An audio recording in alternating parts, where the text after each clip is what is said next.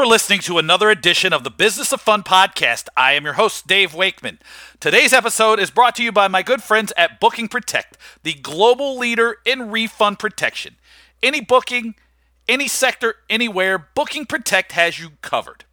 To find out how your organization can offer your guests a better buying experience, increased peace of mind on their purchases, and how you can create a brand new revenue stream for your organization, visit www.bookingprotect.com. Again, that's bookingprotect.com, the global leaders in refund protection. Now, my guest today was someone who was a lot of fun. Uh, it's Corey Leff, and he is the man behind the John Wall Street newsletter. Um, I have been following along with the John Wall Street newsletter, um, I think from pretty early on. And I find it really interesting because you know, it has a different take on sports business than it often is shown. Uh, Corey does a great job of really digging into the story and something that I didn't recognize before, but makes total sense for the way he covers the sports business. Uh, is he works on Wall Street and he is an analyst, so it all became very very clear. Um, we had um, a really good conversation. Um, one that was really interesting to me. We talked about um, lessons he's learned being in startups, right? John Wall Street's not his first time in a startup. And what was really interesting is he brought up some of the lessons he learned from failing, which I think is something we don't talk about nearly enough because it's very easy to highlight the successes, but we don't always highlight our failures. Uh, we talked about how his the John Wall Street newsletter will scale and how he doesn't care if they ever get to 2 million um, email subscribers or not because his focus is so direct and so precise uh, that it was awesome. And again, that's something that I spend a lot of time talking to my clients and hopefully to you here um, especially people who subscribe to my newsletter, The Business of Fun, about being more focused, about targeting the people you really need to talk to to convert. Um, we talked about how he developed the brand, you know, where things are going to go. Um, then we got into some hot takes on some stories of the day. We talked about the UFC, uh, we talked about the NBA and some of the things they're doing digitally. We talked about um, stories that are interesting to him, things he was interested in finding out. I mean, we had a really, really good conversation, and um, I didn't know Corey coming into the conversation, but I feel like I have a new friend now, and and I hope that comes across because I really dig what John Wall Street's doing, and I really, I really like what Corey's doing, and I think it's like really smart, and I think you should check it out. So here's my conversation with Corey Leff on the Business of Fun. I'd like to welcome Mr. John Wall Street himself, Corey Leff, to the Business of Fun podcast. Corey, what's happening? Ah, another another fun week in the world of business or sports business, I should say. Oh my gosh, is any week not fun in sports business or interesting at least at this point?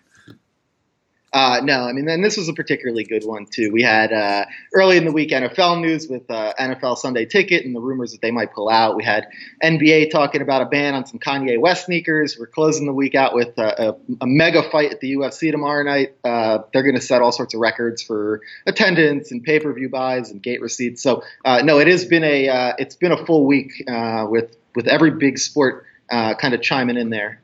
Yeah, again, it's it's like fun too because like there's always like a new angle and there's really a lot of stuff going down. But I don't want to get into the specifics of any sports stories because first I want to start with you, right? And I want to know a little bit about where the idea for John Wall Street came from because all of a sudden on my radar pops up John Wall Street. Um, I think Joe Favorito, um, I saw it in his newsletter and I was like, oh, this thing's cool. I'm going to sign up for it. And the more I saw, the more I liked. So I think the brand's pretty cool, and I know your newsletter's awesome. Um, where did you get the idea from, and like how did the whole thing start?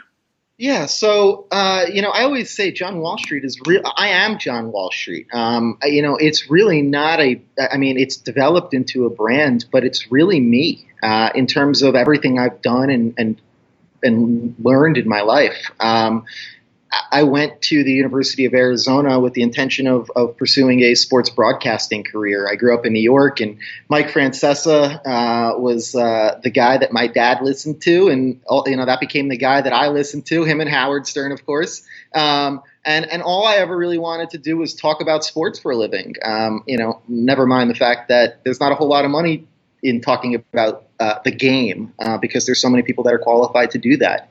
Um, but I pursued that that uh, that career coming out of high school. Um, I was very aggressive in my pursuit. Uh, I did a couple internships on the Fox lot when I was uh, 18, 19 years old, uh, and, and, parlayed those into internships at the Fox Sports Net affiliate in uh, in Arizona, where I was going to school. Um, and ultimately, uh, I was on the air one day, uh, filling in for the Fox Sports Radio uh, affiliate host um, with the guy I was interning for and we were talking about the NFL draft, which is a, a particularly uh, strong subject of mine. And uh, John Rooney, who was in town, he was the voice of the Chicago White Sox at the time, heard me on the air um, and loved me, and called the program director, who is his buddy, and said, "I just found you guys, you know, the next great radio host." And um, I got a call one morning. I was sitting in class uh, as a junior, and uh, the guy I was interning for said the Fox Sports affiliate wants to bring you in and put you on air. Um, and, and it was my dream job uh, until I uh, until I realized that it wasn't my dream job because there's just not enough money in the in the business. When I went in, they said, uh, you know, we'd love to have you and we can put you on the air, but we can offer you 18.5 and there's no room for negotiation. Uh, so I took it. Um, and I think by the time I left, I was at 22,000. I think I was asking for 30,000 and the guy tells me I can take a 4% raise and, and, you know, I, I had to go. Um, and so, uh, at like 22, 23 years old, I left my dream job, um, just simply because it, you know, it didn't allow me to live the life I wanted to live. And I got into, uh, I, I, fell into the startup world. Um, I met a couple guys that had gotten uh, that were very successful in private banking, uh, particularly uh, private mortgage banking. Um, they had uh, developed some internal technology that they were using, and uh, they basically said, "Hey, listen, if this technology will work for us internally, uh, it'll work for all the other shops out there, and we're one of the biggest ones." And this is like 2005, 2006 when banking was booming, uh, you know, before the crash, um, and the way the the mortgage law was was set up, um, fees could be passed along, and blah blah blah. But it was a great business and they basically said hey listen uh, we'll fund it and you can run it. Uh, and I and I learned business, and I learned it um, with a business that became successful, and we ended up launching another startup after that um, that wasn't successful, and, and, perhaps I learned more from the fail or from the failure than I did from the success. But um, that was a great experience in startup. You know, you you do everything. You know, you learn about uh, you know sales and marketing and operations, but you're also doing uh, you know the finances and the HR and and you know filing trademarks and things like that. So um, startup was a great experience. Um, I never hit the the grand slam, um, but the first startup we had was profitable for you know five six years, and uh, that was it was a great learning experience. And back in uh, early part of this decade, uh, I, I, kind of was ready to to get started again. I moved home uh, back to New York, and I got into the finance world and I was doing uh, equity research and institutional sales, uh, which basically means that I was pitching investment driven uh, ideas to, or I am pitching stock ideas to large institutional investors. Um, and that's really where the concept for John Wall Street came about. I was seeing names cross my desk that um, I knew were sports. Uh, they weren't they were companies that had a sports tie, but they weren't companies you would necessarily consider to be a sports company like uh, um, uh, Viacom, which owns Bellator, um, is a good example. Um, or there's companies that are sports entities that own other sports entities, like you might have um, Top Golf, which own, oh, excuse me, uh, Callaway, which owns you know 15% of Top Golf, um, and so there were all these names were coming across my desk uh, that had sports tie-ins, and there was just there's I, I, had realized that there was very little coverage of it within the the traditional sports universe. Um, you know, as I said, uh, uh my sports talk radio background uh, kind of allowed me to uh, spend a lot of time reading through all sorts of sports stuff and uh, just very little coverage of, of sports business and, and even less on the finance side. So. you mentioned Joe Favorito. Um, I had, I, you know, I, I, had spent time in sports. I spent time in business. I, I learned, I spent time in finance, um, and and that's what John Wall Street really is. Um, and I reached out to Joe uh, probably about a year and a half ago. Not just Joe, a whole bunch of guys that I had felt were uh, particularly um, established and well respected within the the sports business or sports media landscape. And I said I had written 30 or so stories, um, and I basically said, "Hey, what do you what do you think about this? I don't want anything from you other than an honest opinion." Um, and Joe said, uh, and not just Joe, but all the feedback was positive. But Joe in particular said, not only do I think you have a great idea, um, you know, I've, I've kind of had this idea for a while, but I think I know how to execute it. And, um, you know, I'm certainly smart enough to know, uh, you know, when to listen. And uh, I basically said, listen, I, you know, I, I, can do the sports business stuff. And if you can direct me how to to build this uh, within the sports business community in the sports world, um, I'll follow your lead. And um, and so we got rolling, and and here we are, uh, you know, 18 months later, 20 months later, and uh, really starting to kind of make a name for ourselves. Yeah, no, it's it's a super awesome uh, newsletter, you know, and it comes uh, Monday through Friday, and I and I get it, right? This is which is how I found you, and you know how I reached out. And what interests me about what you just said with with your story, though, is that you were involved in a couple startups, and one went very well, and then one didn't go so well, and that you learn more from failure than from success. And now I, we can call John Wall Street a third startup. You know, how have some of those lessons you learned from the first two, especially the ones that you failed at, how have they translated to what you're doing now? Yeah, I mean, I think the failed one particularly um, changed the way I looked at spending uh, on on a business um, and then how I thought about going about building the business. Uh, because the first business was successful right from the get go, um, we never really struggled in terms of having capital um, to market the business or do anything else. Um, on the flip side, the reason the second business failed, um, it wasn't because we didn't have interest from clients or anything else. Um, it was because we ran out of capital before we were able to become profitable. Um, and so there were a lot of things that we spent money on that did not produce a return that frankly were wastes of money. Um, and so when I when I launched John Wall Street, um, you know, had, part of it was I had to convince my wife um, because we went through a ton of money um, on on the failed startup, and uh, you know, I said, listen.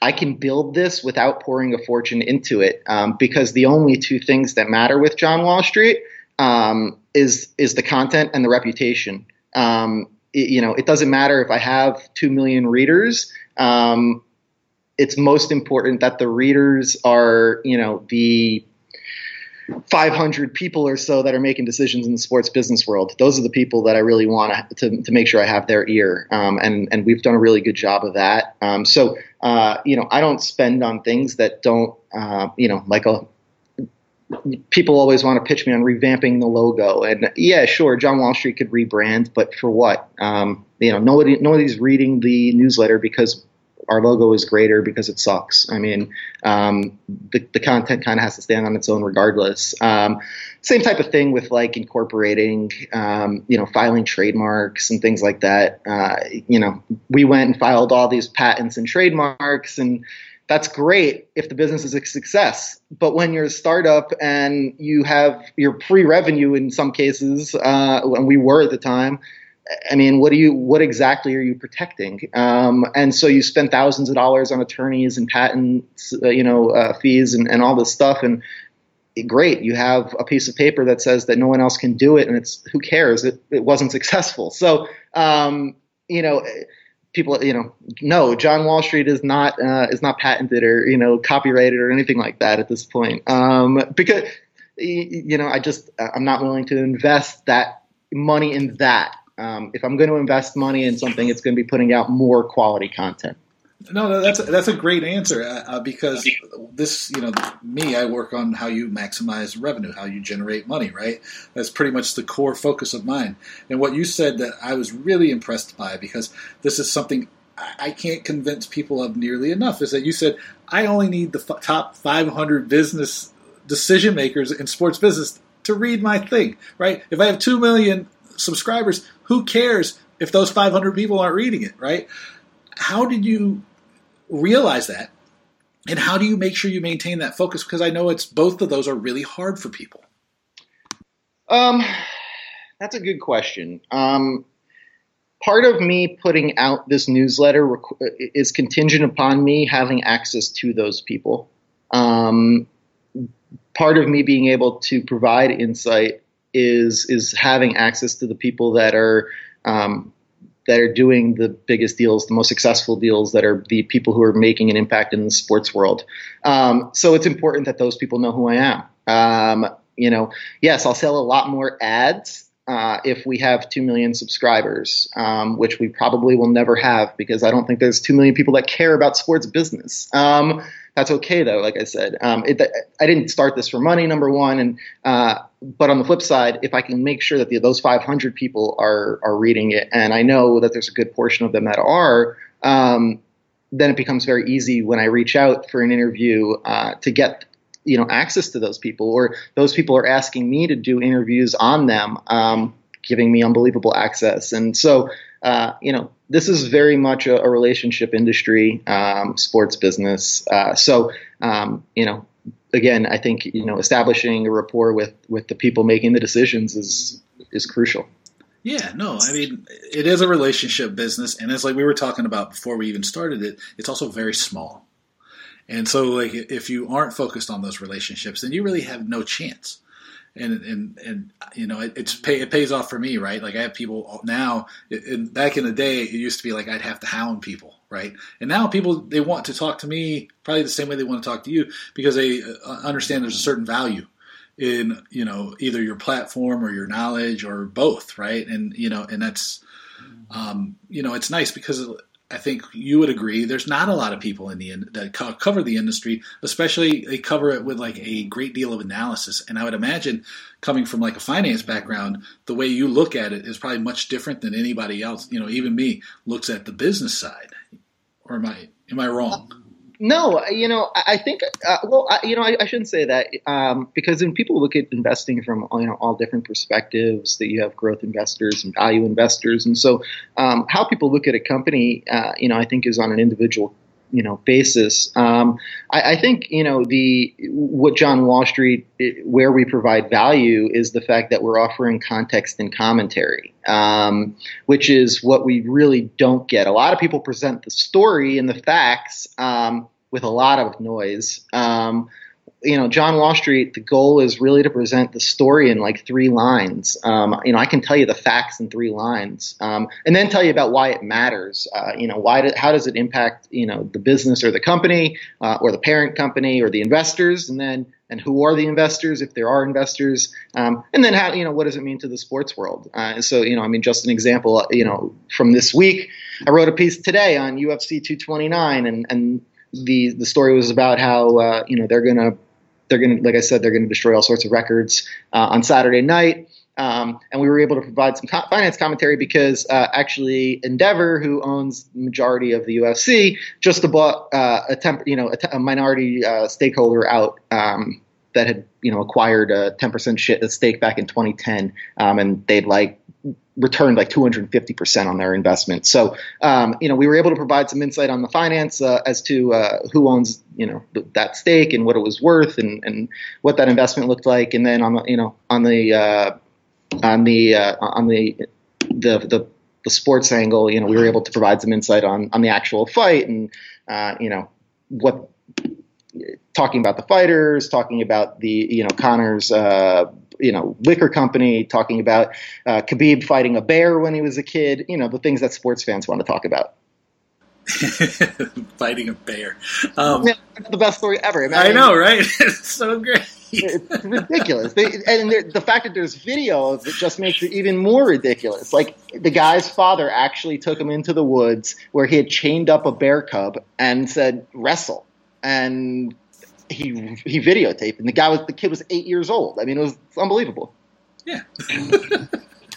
um, so let me ask you this.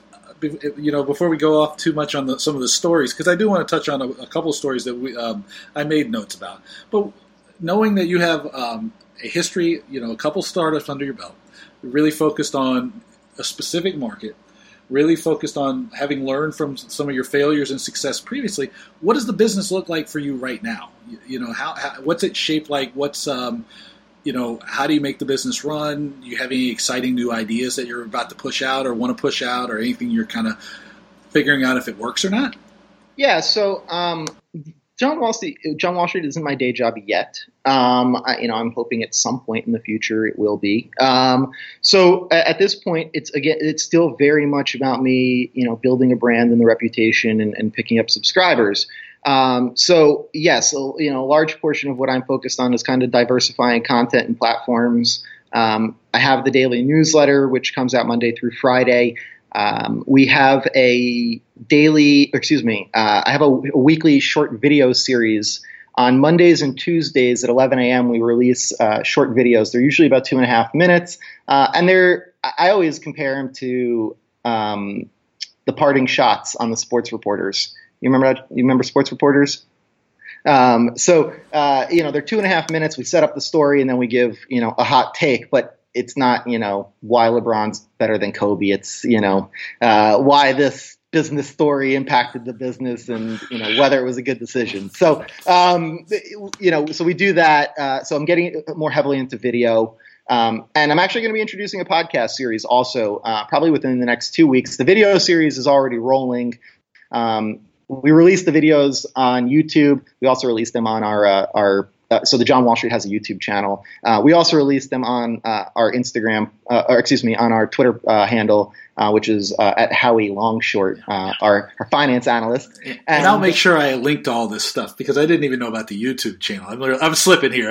Yeah, no I'm supposed to know everything when I ask you these questions. We haven't we haven't really been promoting it because the, the, video stuff is really new. Um, it, I, I, think I've done about 15 episodes, maybe 20 episodes, um, and we're cranking out two a week. So um, Mondays and Tuesdays at 11 a.m. and those are fun. Uh, you know, people get to see what what John Street actually looks like, and uh, you know, I just get to provide some, uh, like I said, you know, hot takes for lack of better term. Um, and then the podcast is going to be different. The podcast is not going to be this type of podcast. Uh, it's it's going to be uh, interviews with high profile uh, athletes, business executives, team executives. Um, sponsors, things like that. Uh, that'll be able to provide some real insight. So uh, it, will be you, it'll be me just kind of uh, asking the questions and, and the listener getting a whole lot of info from the expert. So you're instead of having a conversation, it'll be more like a typical journalist interview that you would imagine. Is that right? Yeah, they're almost they're going to be like fireside chats. Okay, all right, fair enough. Yeah, uh, I, I, like to feel like we we ha- I, I, try to have more of a conversation with my sports business experts, for better or for worse. yeah, these are more these are more um, like uh, you know set up answer, set up answer. Yeah, yeah, okay, per- yeah, but that's uh, I think that's good because I don't necessarily see nearly as many of them as we used to see because I mean I grew up with that Sunday conversation was like must watch TV where they would be watching on ESPN and you you know Michael Jordan or you know Lawrence Taylor whoever would come on so that that I think that'll be fun for people.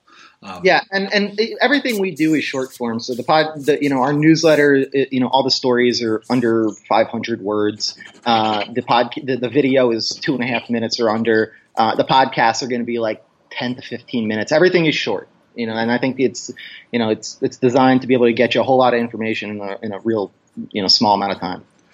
Well, let, let, me ask you this question then, and then I want to move on into some of the uh, some of the stories that interest us. You know, like a little hot take round or something like this.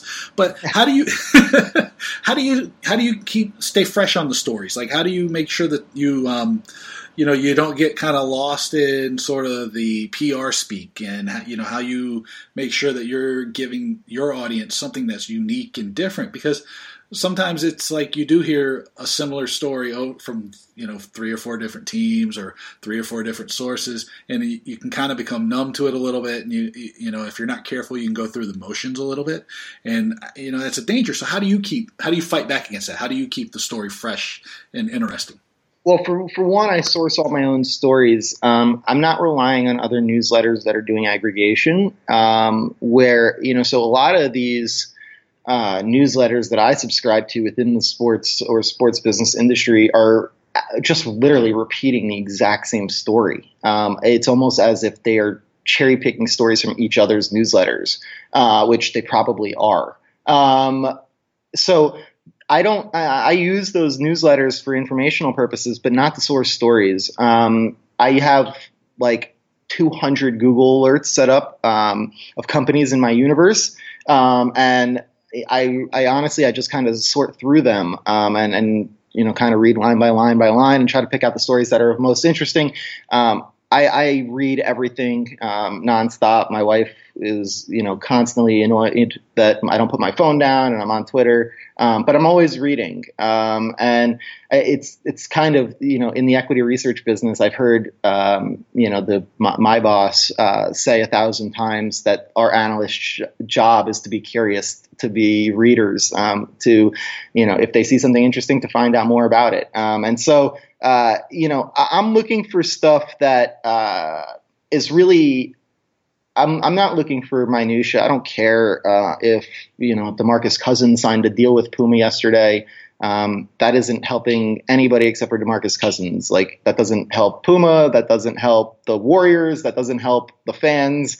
Um, so why is that even being talked about? Um, so, but it is. I mean, Google Demarcus Cousins and Puma, and you're going to see like a hundred stories, and they're all the exact same facts uh, with no insight or context um, and providing absolutely no value. So, um, I, you know, I'm going to go write a, uh, a, blog post later about why the why, why Puma's deal with Demarcus Cousins is irrelevant, just I mean, for you, just for you. so, um, you know, it's I, I, I, try to write stories and things that matter. You know, I wrote a story about the UFC breaking records this week. I wrote a story about the NHL um, and and how they're having success not just in non-traditional markets here, like cities like Vegas and, and Anaheim and San Jose. Um, they're having success, or, or they're trying to grow in countries like China, which is fascinating. Like I actually read this morning that the Devils scheduled 12 afternoon games so that the the games would air in prime time in China, um, so that they could build the audience there. So like just fascinating stuff like that. Um, you know, I wrote about the sports memorabilia market this week, um, and and of course HBO throwing in the, bo- the, their towel on boxing, which is really a, a story about um, you know how the, the boxing industry has changed, um, and and it has changed dramatically over the last 12 months with the uh, with the emergence of OTT streaming and and the new players that are looking for content. So um, I, am looking for big stories, um, stories that matter, uh, stories that impact the the sports world, um, and I'm really trying to avoid you know those like like you said kind of the the PR my minutia that gets sent around. Um, you know, I don't care if you, you know, X Y Z company signed a partnership with the WNBA. Like, great. Um, you know, that's nice for everybody involved in the partnership, but the average reader is probably not going to care about that. So I'm not going to write a story about that. Yeah, no, that makes complete sense. And, and, and, you know, it is one of those things I do notice is that you don't cover stuff that if I if I read your newsletter, it's something that I'm not seeing anywhere else. Almost it's almost guaranteed, which I appreciate because a lot of times when I create a lot of content, not so much the podcast, but a lot of the writing stuff, I know that I'm coming at it from like a point of view that like a lot of people aren't even thinking of. And it's mainly because like you said before about being professionally curious, I feel as like a consultant that I should be professionally curious and I should be teaching people things. And you know, and that's what really comes through when I read your stuff. Is like obviously you're curious because you're pulling stuff from like crazy, crazy things. And, now knowing that you worked in finance and like we're looking, you know, as an analyst, then that makes all the sense in the world. Um, you know, so I, so again, you know, it's it's curious, it's interesting to hear that from you. Um, but let's get into some sports stories real quick, and we'll like do a lightning round or something, a, a couple stories that we can you know shoot back. I want to get your your take on it, you know, maybe in a little more depth than you, or you know, with a different perspective. The first thing I think that would be interesting to talk about is I want to get your take on some of the broadcast customization. I know that like just recently the NBA announced you know different ways for you to be able to buy the final you know two minutes or the last last quarter of an NBA game. And I know we were shooting back and forth about that uh, earlier. Um, you know, what's your take on this, and what do you think it says for you know the future of the NBA? Um, you know, and I know what I'm interested in too is because we were talking about like how every sport has highlights. Yeah, I, think the, it's really fascinating. Um, the, the customization of the broadcast is, is kind of where we're going, um, not just in terms of being able to purchase, uh, you know, a certain block of time, a quarter or whatever, uh, which is fascinating because the, the millennial sports fan might not is probably not interested in watching 48 minutes of an NBA game, but they're they're not any less interested than any previous generation in watching those last 12 minutes of a competitive game. So, uh, giving them the ability to do that um, is an, is kind of a no brainer. Um, it's not going to cut into any. It, there's it's not going to cut into any of their full season fees or anything like that because again, it's not targeting the same consumer. The guy who's fanatical about his or her NBA team um, is going to still buy NBA League Pass for the entire season. You know, they want to watch every game that their team plays. Uh, that's out of market. Um, you know, this is designed for the casual sports fan, the casual NBA fan, um, the sports fan, really like me, that only cares about you know kind of the what matters. Um, you know, the first three quarters of an NBA game don't really matter most of the time. Um, you know, it's a it's a, it's a fourth quarter game, and uh, I, I, really like that. Um, I think they're gonna that's a that's a newfound revenue stream for the league that um, is, is seems to be low hanging fruit that I'm actually surprised the other leagues haven't kind of touched on yet. Um, you know, like the NHL, uh, you can't even buy NHL games on a single game basis, which I found to be um, really interesting. Um, at least not through uh, the NBC package. Um, as far as the personalization goes, um, I think. excuse me, that not through that was an NHL TV package. Not sorry, not through the NHL TV package. You can't purchase an you can't purchase single games.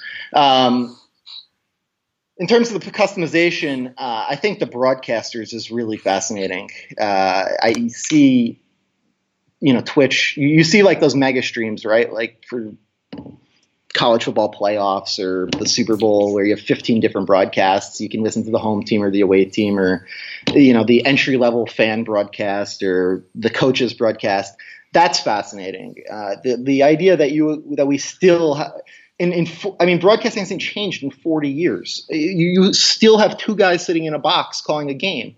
Um, it, you know, why are why does everybody have to listen to Joe Buck and Troy Aikman? Like, there are certain people that want to listen to that broadcasting, great, but there also are plenty of other people out there that might be interesting to listen to and might have other insight. And whether that's a former player uh, or your favorite influencer or just the fanatical Cowboys fan that has a broadcast background, like there's, I think there's a lot of other ways to do uh, broadcasting, and now there's obviously the platforms to do it. So uh, that's certainly where we're going, which is probably not great news for former athletes because there's just a lot of the, you know those high paying jobs are going to be paying a lot less if people aren't tuning in to those broadcasts and uh, or aren't tuning in at the same levels. So um, you know athletes are going to have to find another way to go cash checks after uh, after their playing careers are done. But for the from the fan perspective, that's fascinating. I did a piece with Mia Khalifa earlier this year. Um, do you know who that is? Yes, I do. okay.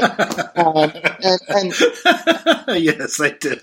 Okay, uh, and I have to make sure. Um, the, the topic of the conversation was her Twitch broadcast of G League games. We're drawing like ten thousand people a game like there's no one on earth that watches the G League.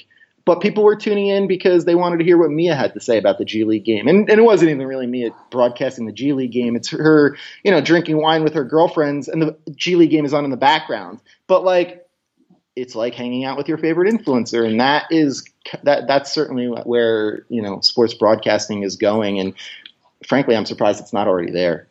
Yeah, no, that, that's it's interesting the way that you've explained the you know the broadcast, the customization too, because it seems that you know one of the challenges that I think you can see, you know, looking at the sports business right now is there is a challenge of bringing new fans in, like the attention for the to develop a fan is not there, and it seem, would seem like stuff like this would help cultivate a fan base, right? It would make it more accessible for the casual fan because it's a big ask to get somebody who doesn't care about the NHL to sit there and watch three 20 minute quarters, or somebody who doesn't have an investment in the NBA to watch 48 minutes of basketball. But if you show them the last four or five minutes of an NBA game, you know, like where it's back and forth between the Lakers and the Warriors now, that might be exciting to somebody, and it might give the a new fan or a, you know a sort of casual fan um, an incentive to consume more. And if they consume more, then maybe they have a favorite team. And if they have a favorite team, maybe they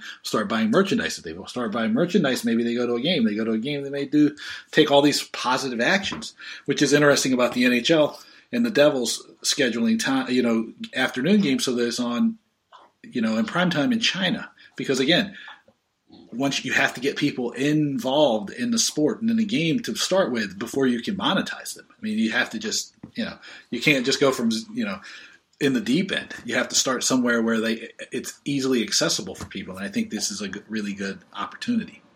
Yeah, no, I um, I I love it. Um, I think it's I I don't buy the notion that you know this generation is any less interested in sports. We just haven't figured out how to measure their their level of interest yet. Yeah, it's just different. It's not more or less. I don't think it's just different. Right. And uh, you know, I'm sure you found this if you didn't already know it.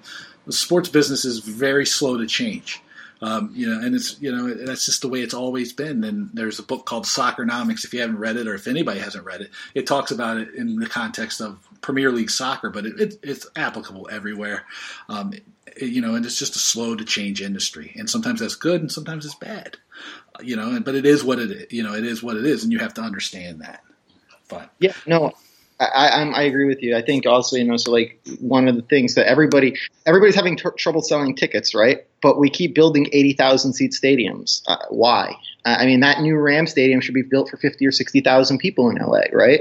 Instead, you're going to have they're going to struggle to sell PSLs like every other stadium does. Um, and then you're going to have empty seats. And ultimately, and, and, even if you sell those PSLs after the first game or two, all the excitement's gone, and then you have trouble reselling the tickets. Um, everybody knows we need to go to more intimate venues.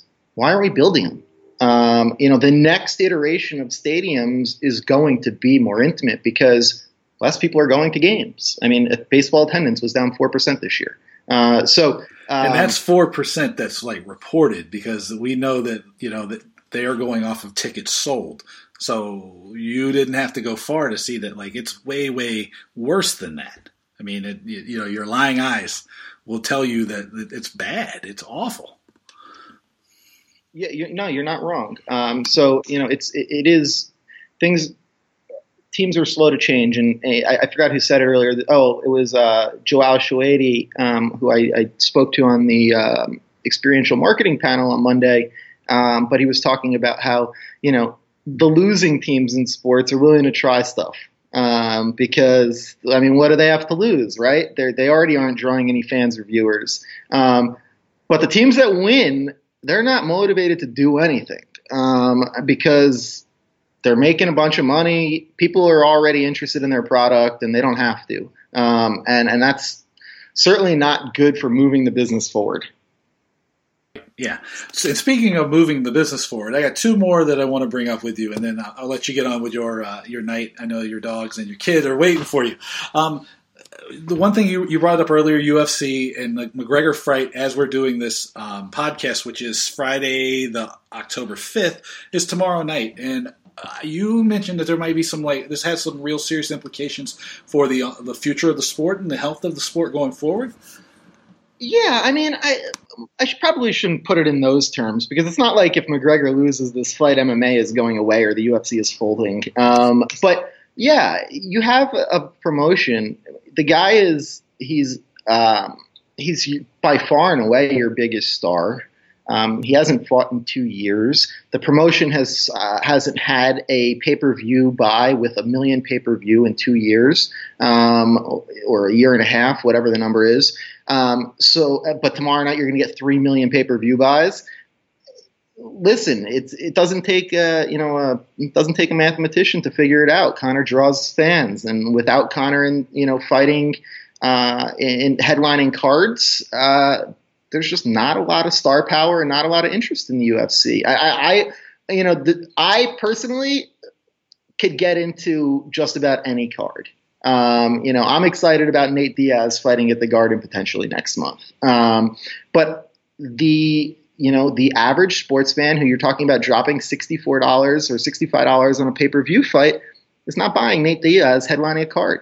Um, they need Conor McGregor headlining the card. And uh, as good of a fighter as Khabib is, and he's he's a heavy favorite tomorrow night. Um, he's not drawing fans. Uh, yes, he has a Russian fan base, a Muslim fan base that has helped push this card to record numbers. Um, but don't get it wrong, Khabib, uh, McGregor is the draw. Um, Khabib against anyone else tomorrow night isn't drawing three million people. Yeah, and it's interesting because, and I, the reason I brought it up is because it, it, it marks something that I think is a challenge in a lot of sports, is that if you focus too much on that one star and you don't, you forget to develop the rest of the stars, which is a problem. And it's outside of the scope of what you're working on or what we've been talking about. But it's the problem with the concert industry right now, or even a lot of like theater productions, where if there's not a star attraction, then you have sort of neglected to develop an audience that is just accustomed to going to the theater, going to concerts, going to the UFC, going to baseball, football, whatever, if there's no star attached. And, and I think it's unhealthy, which brings up our final topic that I want to bring up, which is Tiger Woods and, and the PGA, because everybody's a huge golf fan now because Tiger Woods had a, uh, you know, played a great tournament and won. Um, uh, and you know, I wanted to get your take on this because, you know, especially from analyzing the long term implications of, you know, Tiger coming back being successful and, you know, maybe giving the PGA Tour a little bit of a, a lifeline to sort of generate more interest in the sport and help kind of um, pad themselves for when the Tiger inevitably has to retire because, I mean, he's like you know my age. We're we're getting towards our mid forties now. We're we're not, we're not going forever. So yeah, you know it's uh, gosh, Tiger is, is is an interesting phenomenon, and golf is interesting as a sport just because it doesn't necessarily correspond into dollars and cents. Like Tiger draws a huge audience on TV, but that doesn't necessarily correspond into like selling golf clubs and golf balls. I mean, Phil Knight had a, a pretty famous statement not long ago, maybe a year or two ago, where he basically said, you know, not even Tiger Woods could have made golf. Not not not even Tiger Woods. Tiger Woods wasn't able to make golf profitable for us in 20 years. Now, I'm not talking about shirts, selling shirts and uh, you know golf apparel. I'm talking about selling you know clubs and putters and uh, you know golf equipment. Um, that does that stuff doesn't necessarily correspond. Uh, so for companies like Callaway and Titleist, not really that it doesn't really matter all that much. Um, you know, of course, for uh, the broadcast networks, for the tournaments, um, for Tiger's sponsors, uh, yeah, I mean, he draws a ton of interest. But I think long term, you know, it's not Tiger that's going to keep the game going. It's going to be things like Top Golf. Um, you know, I, I, read an article earlier in the week and, and getting it running pro tournaments where the we're playing you know nine holes or 12 holes um, and, and making that the norm um, because just like this generation isn't going to watch 48 minutes of an NBA game, they're probably not going out for five hours and playing around a golf on a Sunday morning either. But they can commit to an hour and a half and doing like you know nine holes maybe. So um, you know, I think again, it's just about understanding um, how to fit it into the consumer schedule with everything else that people want to do and, and all the other options. And um, yeah, I mean, long term, no, I, I, don't think Tiger has like huge impact because, like you said, I don't. Tiger's not going to be around for the long term. Um, and golf hasn't done. Golf has actually done a terrible job of developing young stars. Um, I mean, for as many good young players as there are on the tour, uh, I mean, almost none of them move the needle. So, actually, none of them move the needle. So, um, yeah, uh, Tiger Tiger is exciting. Um, you know, the Ryder Cup I think certainly put a little bit of a damper on the Tiger versus Phil match, right? Uh, with both of them playing so poorly, or Phil barely playing and Tiger playing poorly. Uh, so, yes, um, I think that type of event is interesting in terms of like drawing a new golf crowd um, or or the type of, of, crowd. I think it's overpriced. Um, I don't think it's going to do particularly well, um, but it's worth a try, right? Uh, and like I said, I think it's gonna it's gonna have the the, the demographics going to be young. Yeah, Yeah, no, and, and the challenge golf faces is the challenge I saw. Um, you know, if you look to Australia, and I forget the name of the tournament, but the way that they uh, have adapted cricket to meet the demands of a change, you know, a changing demographic, right? And I think that you know a lot of the sports need to just be, you know, there's a there's a place for nostalgia, right? I, I preach about storytelling all the time, um, and there's a certain amount of that that really needs to be ongoing. But the thing is, is like nothing necessary. You can still have the same game and not be sacred to the rules that they made hundred years ago. And I think that's really what the the key point is. Is like you kind of always have to be adapting to your market and what people want to consume now because your job as a you know because that's what they are they're like me they're, we're marketers right it's, our job isn't to reform our market it is to serve our customers. And the more you can keep um, that in mind i think the more successful they'll be. Um, you know and, and you back to you do a fantastic job of that. Um, so corey how can people find you on the internet? Give us everything. We got youtube. yeah, so- our website is johnwallstreet.com, uh, and you can sign up there for our daily newsletter uh, which is free.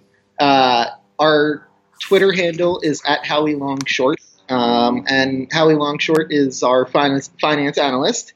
Um, so you'll find Howie active on Twitter, and we have the YouTube channel, uh, which is the John Wall Street YouTube channel. Uh, which also has just kind of gone up recently. And uh, we'll be adding, like I said, new video content on Mondays and Tuesdays at 11 a.m. We'll be uh, releasing our weekly shows.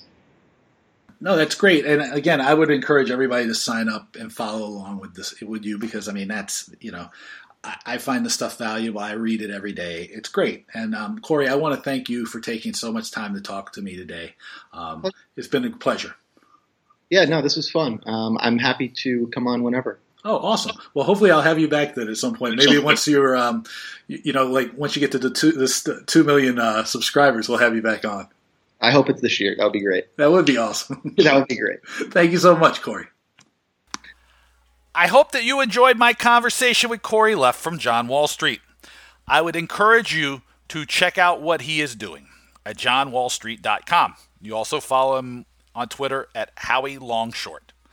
Uh, you can find me on my website. That's davewakeman.com. You can send me an email, Dave at davewakeman.com with suggestions about guests, comments about the podcast, ideas, questions, concerns, whatever you'd like to do. You can also get that newsletter I talked about in the introduction, The Business of Value, by sending me an email. It's my name, Dave at davewakeman.com, with the subject line newsletter. As always, I would love it if you follow me on Twitter. That's at David Wakeman, or connect with me on LinkedIn. I try to be pretty active on all those places. And finally, if you like what I'm doing, with the podcast. I'd love it if you'd subscribe and leave me a comment. These things add up and they help us out a lot. So until next time, thanks for being here. I'll talk to you again soon.